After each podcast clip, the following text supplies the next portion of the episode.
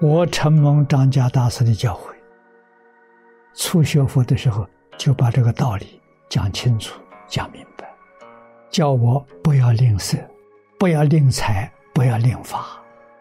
吝财吝法的人，他的前途有限；广行布施，不吝财不吝法，前途无量啊！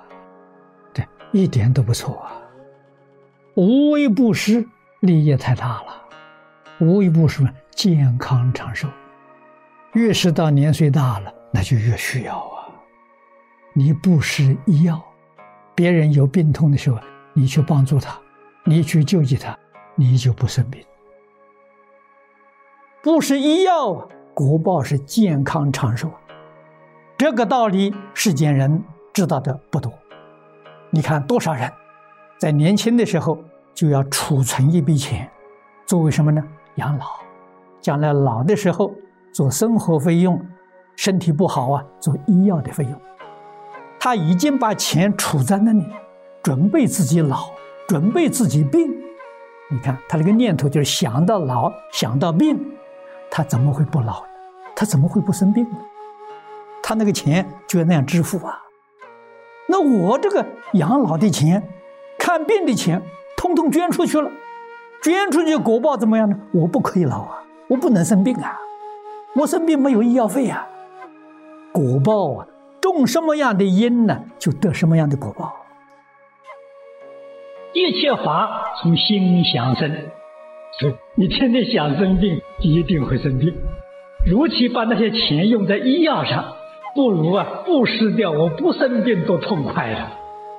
这些账啊都要算清楚啊，你自己才能真正得到自在快乐。所以每一个月把你收入的拨出一部分布施医药，你就不会生病。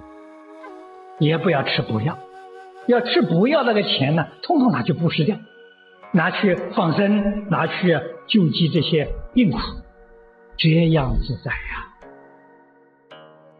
妄想杂念最伤身体啊！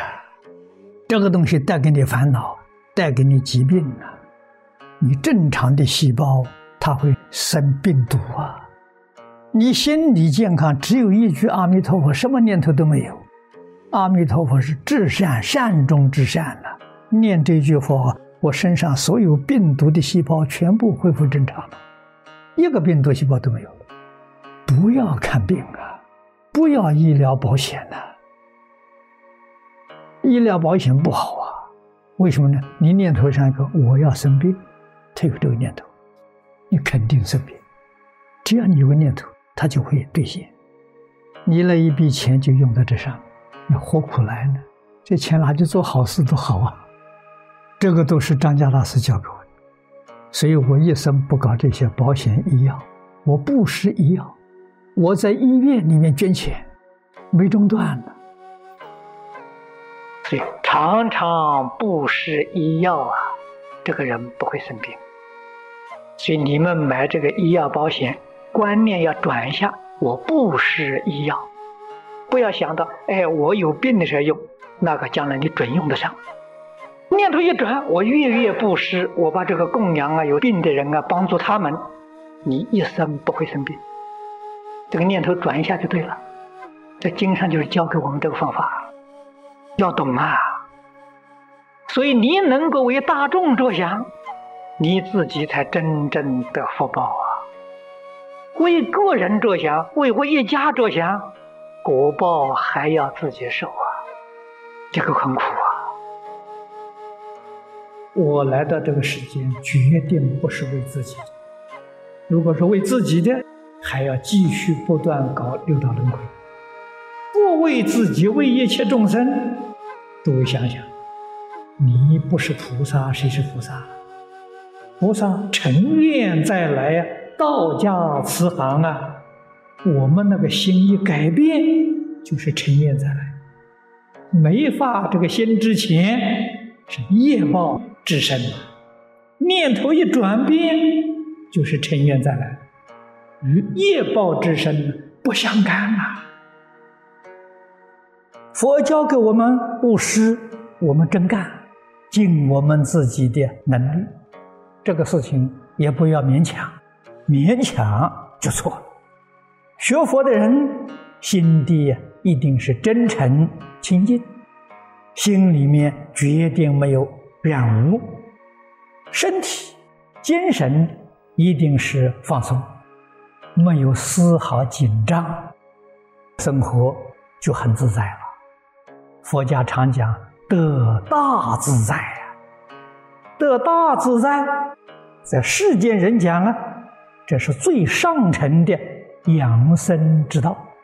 换一句话说，我们就少病少恼。佛家常常祝福人呢，少病少恼啊，少病少恼是从这儿来的。